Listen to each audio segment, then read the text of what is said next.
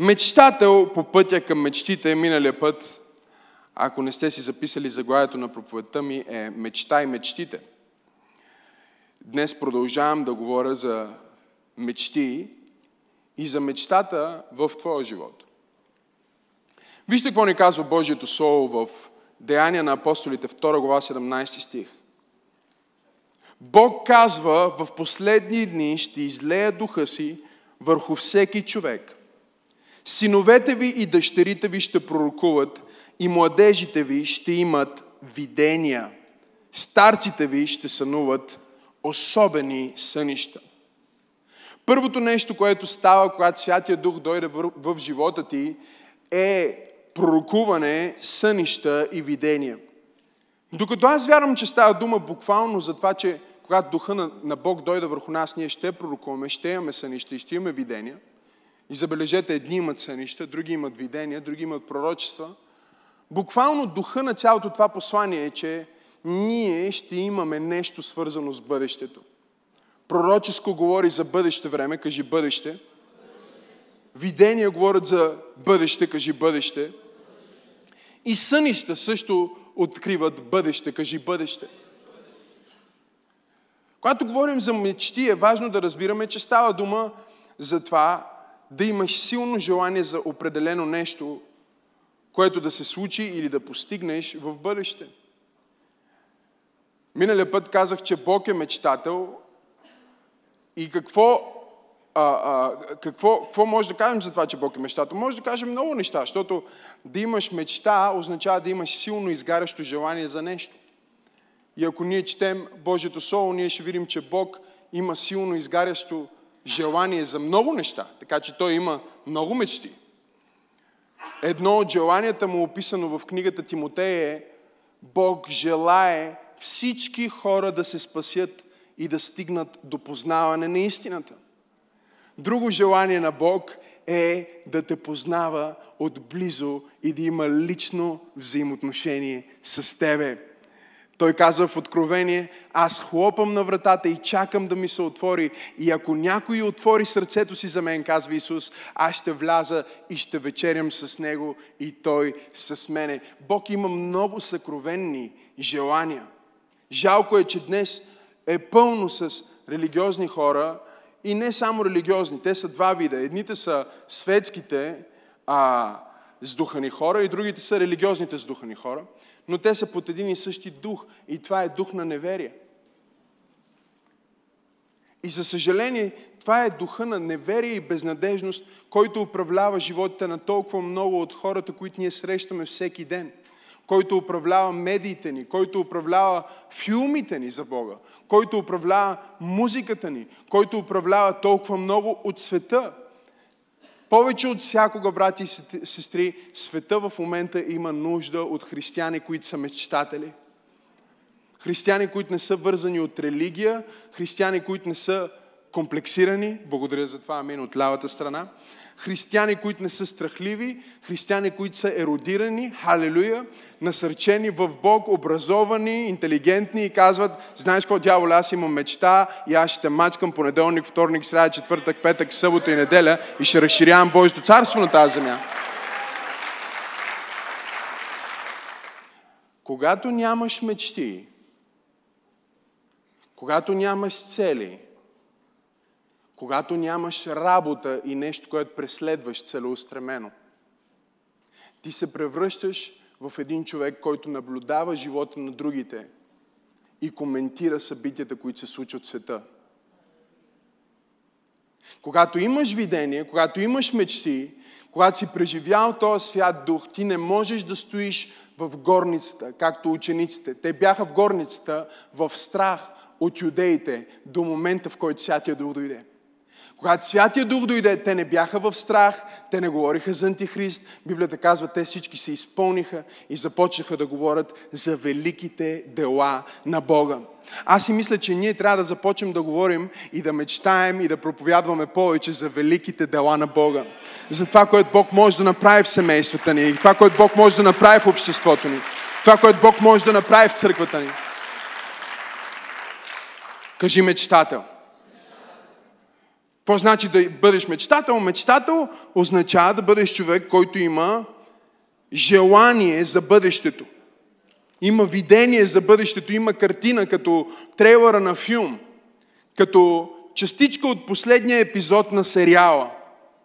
И ти знаеш, че знаеш, че знаеш вътре в себе си, че си се запътил в тази посока. Кажи мечтател. Ето ви някои мечтатели от Библията. Павел мечтаеше да проповядва в Рим. Авраам си мечтаеше да има потомство.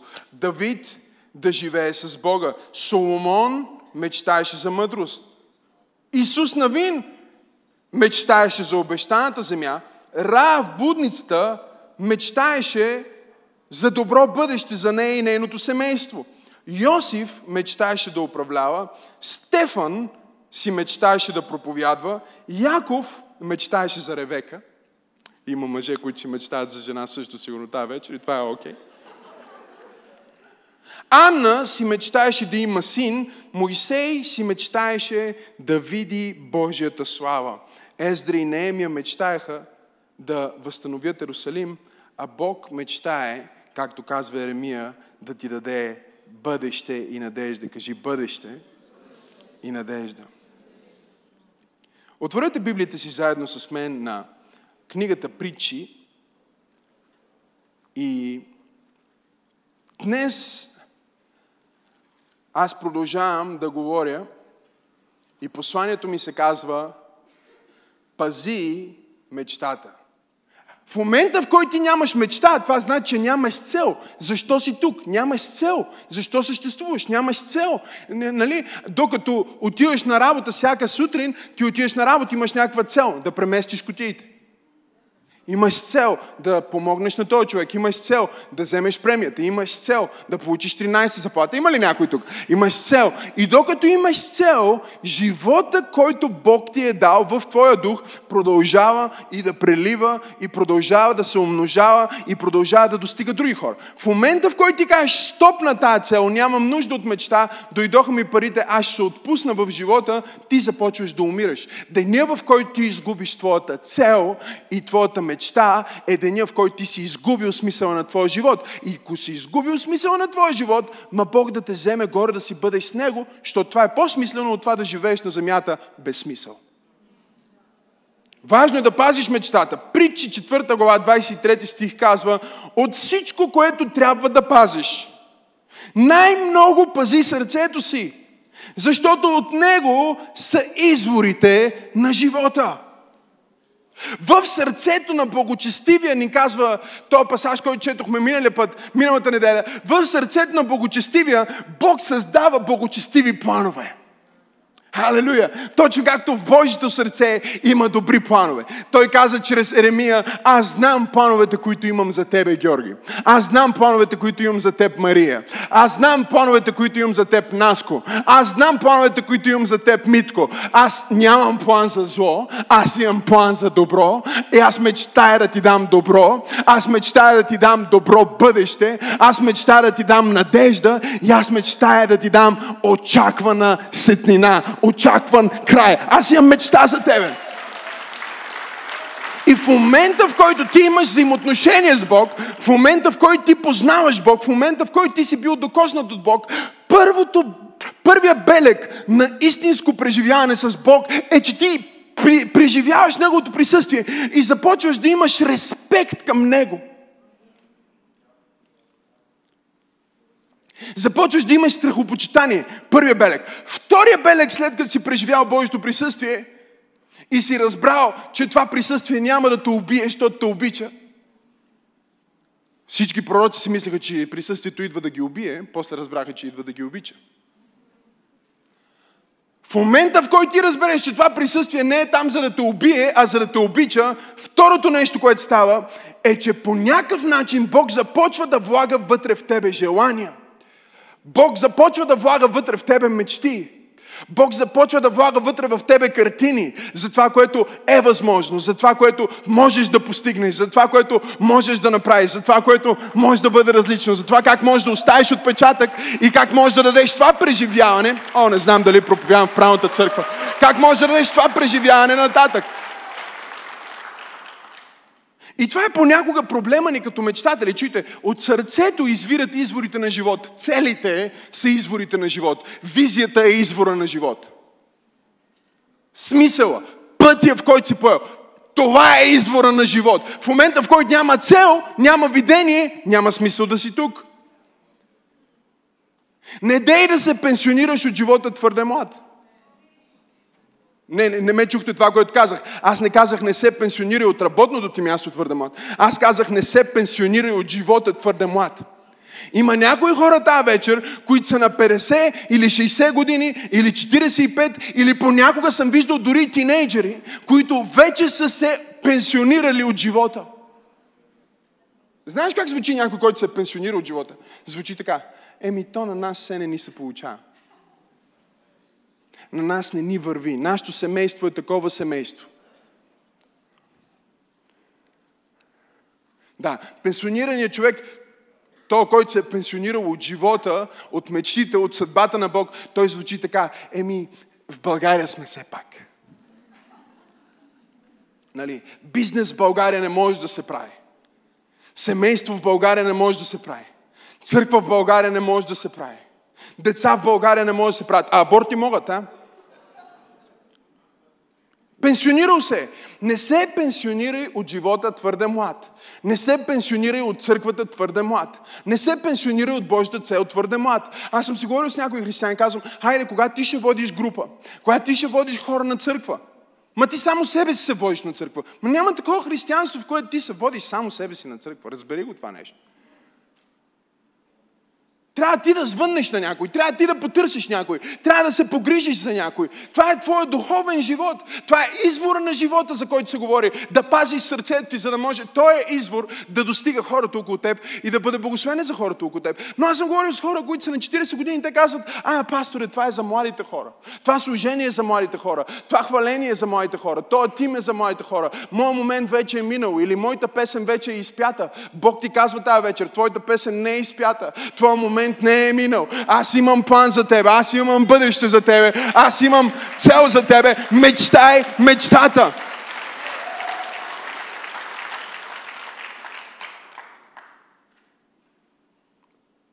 Мечтай мечтата, пази мечтата. Пази мечтата от кой? Номер едно, пази мечтата от тия хора, които аз наричам пожарогасители.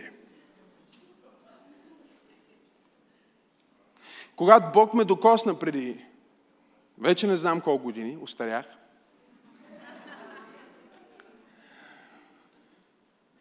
И аз бях точно като Йосиф. Колко от вас се чели историята на Йосиф? Нали, Йосиф вижда този сън и в съня той вижда картина от бъдещето. Тая картина от бъдещето се превръща в мечта в него. Но първата грешка на Йосиф, заради която отиде в рова, е, че той си казваше мечтите, на който не трябва. И проблема в живота понякога не е, че ти си неправилният човек или Бог не е с теб, а е, че не знаеш кога да си затваряш устата и пред кой да не си отваряш устата и веднага, щом излее благословение върху тебе Бог, ти отиваш при най-неподходящия човек. За да му разкажеш за твоето благословение.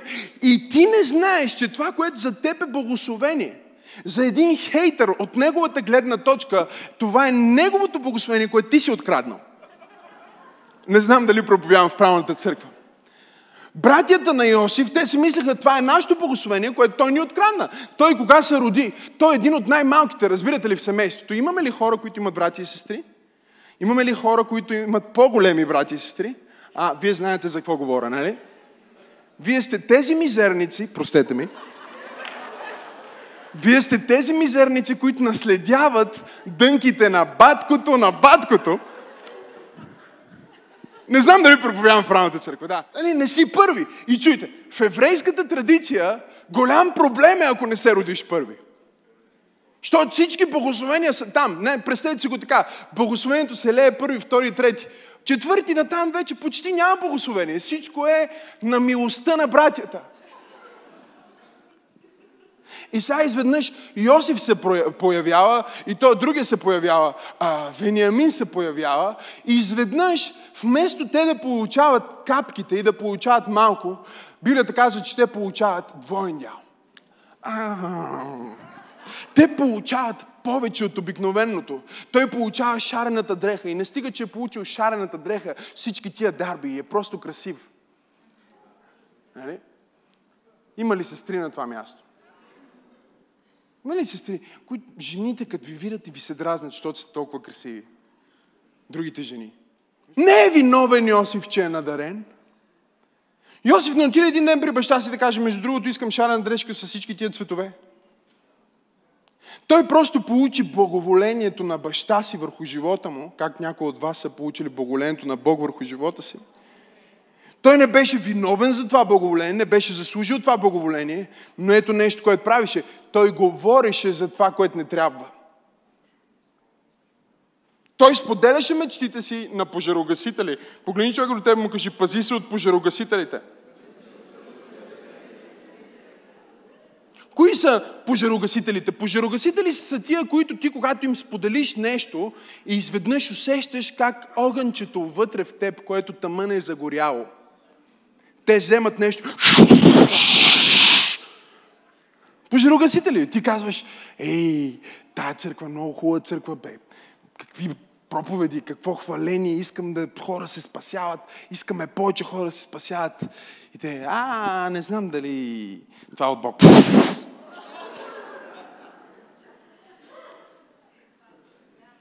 Ама ти знаеш ли какво изцеление стана в нашата църква? Един човек пред очите ми беше глух и прочил. А, това е плацебо.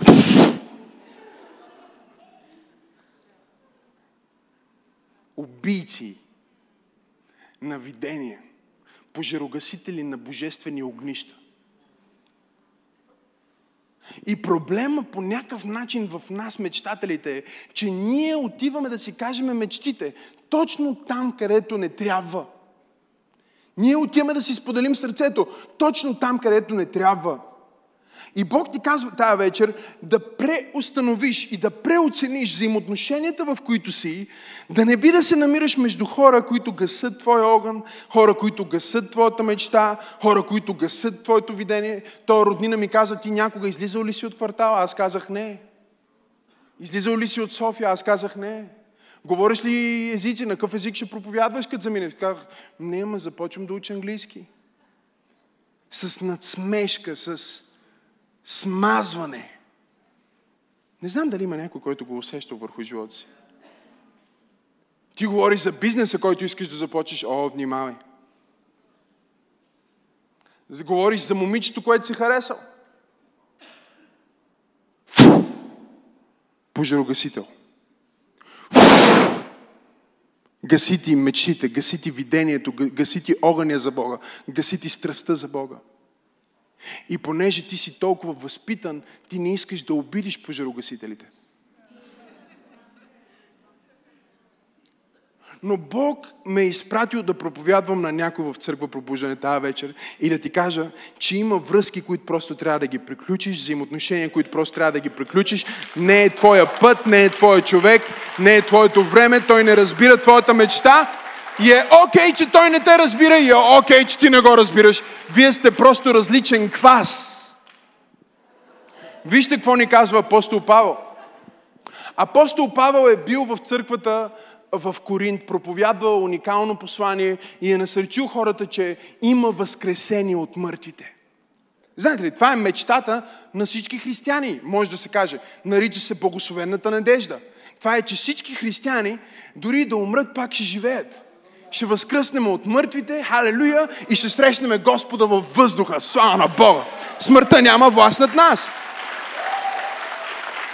И апостол Павел проповядва това огнено послание и той казва, да, Нина, майка ти почина, обаче това не е проблем. Тя е на небето в момента и един ден тялото й ще възкръсне и ти ще бъдеш заедно с нея. Да, знам, че той, Стефан го убиха докато проповядваше, обаче Стефан е на по-добро място. Той в момента е в Божията слава и един ден ще се върне заедно с Исус при звук на архангел и при глас на търба. Когато той се върне, всички мъртви в Христос ще възкръснат, а ние, които сме живи, ще бъдем преобразени. И той им проповядва проповядва това огнено послание и хората в църквата вече са запалени. О, един ден Исус се върне, ние ще възкръснем от мъртвите. И даже започват да стават доста радикални. Казват, що да не се молим за възкресение, що да не вярваме за възкресение, що да не мечтаем за възкресение от мъртвите на хора, които... Що да не направим нещо радикално. Обаче изведнъж се появяват тия християни пожарогасители. И започват да им говорят, абе има ли такова нещо като възкресение? Да. Благовествах на един човек и той ми вика, е, ти па сега как говориш, все едно някой се е върнал от там. Аз го погледнах казах, о да, върна се. Върна се, между другото, и се яви с много верни свидетелства на своите ученици. Той възкръсна наистина от смъртта и той наистина ни е казал какво има от другата страна. Така че няма нужда да се чурим за това. Апостол Павел чува за това, което се случва в църквата и, им праща писмо. И вижте какво им пише в 15 глава, 33 стих на първото писмо до Коринтияните. Той казва, не се заблуждавайте, лошите приятели развалят добрия характер.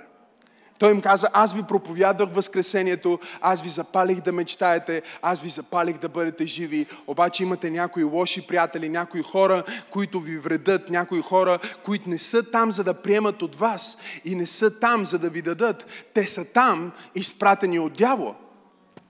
О, не знам дали проповядвам на правната тълпа, ще се пробвам от тази страна.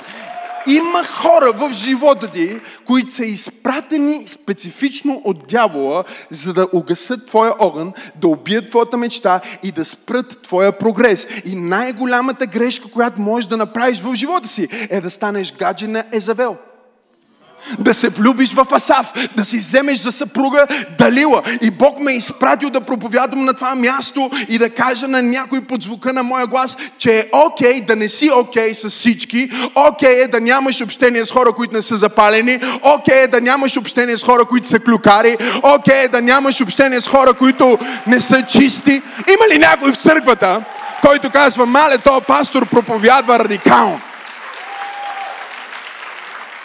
Аз не искам да живея с хора, които не вярват.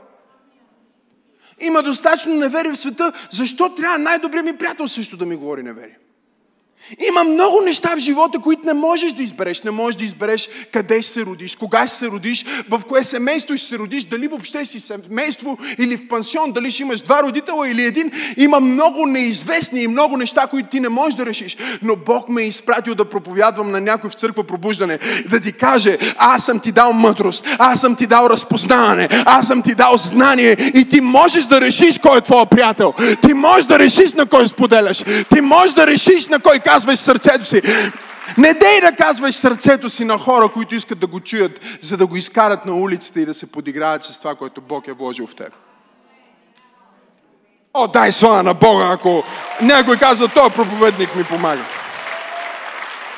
Притчи 13 глава, 20 стих, един от любимите ми стихове, четох го днес, казва Ходи с мъдрите и ще станеш мъдър, а другарят на безумния ще пострада зле. Пожарогасителите идват, за да направят две неща. С мене ли сте? Номер едно, те идват, за да хвърлят презрение и съмнение върху от Бога даденото видение и мечта, която е в сърцето ти. О, аз искам да запиша детето ми в това училище. Фу, там няма място. А, а, а, а, аз искам моето дете да бъде в тази детска градина. Фу, там се влиза само с специални връзки. Кой каза, че няма място? Кой каза, че нямаш връзки? О, аз имам връзки, си сложих обувки с връзки които са много дълги, специално за тази проповед, за да мога да кажа на някой църква пробуждане, може да нямаш връзки в общината, може да нямаш връзки в градината, може да нямаш връзки в квартала, може да нямаш връзки в съвета, но Бог ме е изпратил да проповядвам на някой, ти имаш връзки на небето. Имаш връзки с Създателя и Той все още е Бог, който може да направи път там, където няма път. Има ли някой по звука на моя глас? Тупни твоя съсед и му кажи, аз имам връзки, брат. Аз имам дълги връзки. Колко дълги са твоите връзки? Моите връзки са от земята до небето и обратно. Обратно до институцията, която се нуждае да се отвори. Обратно до банката, която се нуждае да се отвори. Аз имам връзки!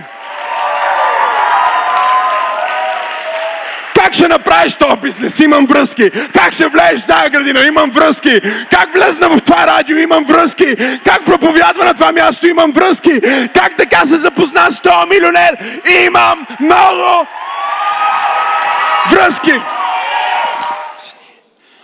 Пожарогасителя идва за две неща. Номер едно идва за да хвърли презрение и да посее съмнение. И номер две, готови ли сте? Това голямата бум-бум-бам-бим. Пожарогасителя идва за да промениш твоята изповед. Ти да промениш твоята изповед. Да, да, да. Внимавай с кой се събираш. Защото ако той променя твоята изповед, той променя твоята дестинация.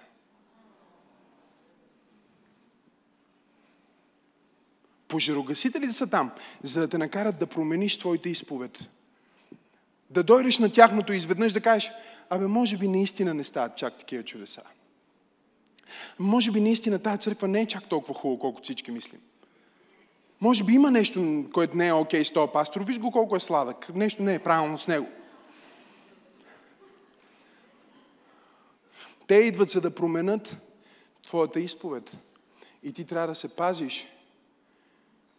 Изповедта ти да не бъде открадната. Номер едно, пъжди се от пожарогасителите. И номер две, готови ли сте номер две, е по-страшно от номер едно. Пази своето отношение. Не е толкова опасно да имаш опозиция отвън, колкото да имаш неправилното отношение отвътре. Аз съм срещал толкова много хора, които имат мечта, имат талант, имат всичко, от което се нуждаят, за да постигат това, което Бог има за тях, но пак и пак и пак падат и пак и пак не успяват. Не защото Бог е против тях, а защото собственото им отношение ги води надолу. Ние виждаме в Библията хора като Йосиф, които в целия си път до мечтата, в целия си път до плана на Бога, запази правилното отношение. Какво значи да имаш правилното отношение? Да имаш правилното отношение е да не си вързан от разочарование и непростителност.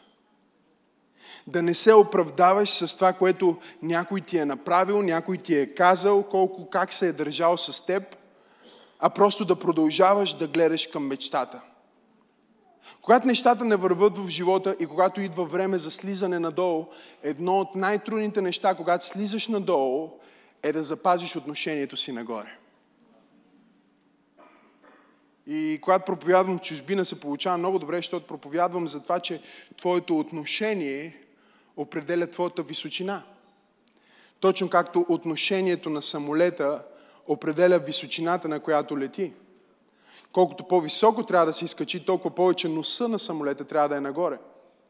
И най-изумителното е, ако вие вземете снимки на кацащ и излитащ самолет, ще е трудно, освен ако не знаете много добре какво да гледате, да знаете кога каца и кога излита. Защото и при кацането, и при излитането, носа на самолета не е надолу, а е леко нагоре. Отношение. Погледни човека, те му кажи отношение. Ти не можеш да решиш какво ще направят хората срещу тебе, но можеш да решиш какво отношение ще имаш към това, което хората правят. Много малко от това, което хората ще ти направят, ти можеш да го контролираш. Злото в света е пуснато заради грехопадението и то не може да бъде спряно с магическа пръчица. Толкова често хората казват, ма защо се случват лоши неща, ако има добър Бог? Защото има лоши хора, които взимат неправилни решения. И да, понякога ти можеш да бъдеш жертва. Сменя ли сте тази вече? Ти можеш да се окажеш жертва на предателство, можеш да се окажеш жертва на фалшива новина, можеш да се окажеш жертва на някой, който те обижда или казва лъжа за тебе, или лъже свидетелства против тебе.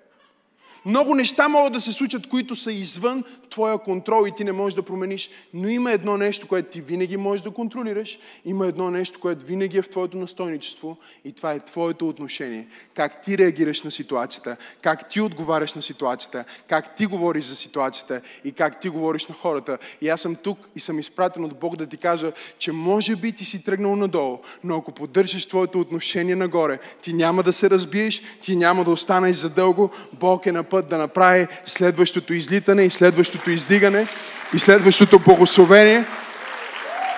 Битката е за твоето отношение. Свършвам, отворете Библията си заедно с мен на Първо царе. И свършвам с тази история. Няма да я чета цялата. Благодаря ти, Венци. Няма да я чета цялата, защото нямам време. Но става дума за една жена, казва се Анна. Ана, в първа глава на Първо царе, е съпругата на Елкана. Елкана има две жени. Смене ли сте? Той има две жени и едната му жена, Ана, не може да има деца. Тя си мечтае да има деца, обаче не може да има деца. А другата му жена, Фанина, какво име само Фанина? Фанина има деца. И вижте какво се случва. Всеки път, когато те отидат в Ерусалим, за да занесат жертва, да отидат в храма, Библията разказва, че Фанина се подиграва на Ана. И казва, а, ти си бездетница. Ти, ти мечтаеш за деца, обаче нямаше. Виж аз колко деца имам. Се че мъжа и Елкана обичаше Ана повече, но Бог беше затворил отробата на Ана. По някаква причина не ни се дава обяснение защо нейната отроба беше заключена, но за дълъг период от време тя беше заключена и не можеше да ражда. И един ден, докато бяха в храма, по това време свещеника в храма се казваше Или, и двамата синове на Или са едни от най-лошите свещеници в историята на цялата Библия. Докато хората носиха жертвоприношения в храма, носиха животни, още преди животните да са сготвени, те ги вземаха, искаха да ги ядат сурови. И Библията казва, че лягаха и спяха с жени, които идваха да търсят Бог в храма. Те спяха с жените на входа на храма. И свещеника Или беше толкова слабохарактерен, че не можеше да вкара синовете си в ред, не можеше да направи нищо по въпроса. И цялата тази корупция царуваше там, в храма. На мястото, където Бог трябва да царува, царуваше корупцията. Царуваше нечестито и един ден Ана идва. Чуйте, това е важно послание. Ана идва и тя отива и застава и пада на колене и започва да се моли. Чуйте. Казва, сърцето й беше оскърбено. Но когато тя беше оскърбена и ударена в нейното отношение, тя не отвръщаше на Фанина, нито говорише на Елкана, а говорише с Бог. Аз говоря за правилното отношение. Тя не отиваше да каже, а, така ли? Аз нямам деца дано пък еди какво да стане на твоите деца. Тя не отвръщаше на злото с зло. Тя не казваше, Елкана, обичаш ме повече, убия тая фанина, махни я. Ако му обичаш наистина, разкарай я от дома. Когато тя имаше несправедливост, изпратена към нейния път, тя не връщаше на удара, а насочваше себе си в Божието присъствие. Това е разликата между един силен мечтател, един истински Божий човек и един човек, който е слаб във вярата. Силният във вярата, когато минава през проблеми, тича към Бог и на Него се оплаква. Слабия във вярата тича към хората и на тях се оплаква. И тя стои там, чуйте най-изумителното нещо. Тя стои там. Ще дойдеш ли за малко? Руми, ела за малко. Падни на колене тук, извинявай, ще използвам като пример. Ти си Ана тази вече. Падни на колене тук, отпред. И се моли. И Библията казва, че тя се моли и плаче в сърцето си. Казва, но от устата й не излизаше звук. Само устните й се движеха. И или е забравил за молитвата, той е забравил какво да се моли човек от сърце, поглежда я и, и казва, Ана, аре стига с твоето вино. Пак ли си се напила? Той не я познава. Той е най-нечистия свещеник в историята на Израел. И Анна го поглежда и вижте нейното отношение в вашата Библия. Тя казва, не господарю, но от сърцето си съм говорила на Господа. Защото искам да ми даде дете. Това е моята мечта. Илия погледна и каза, да ти бъде. Заради благословията на нечестив свещеник, поради отношението на тая жена, Библията казва, тя се прибра вкъщи и зачена и роди най-великия пророк на всички времена, пророк Самуил.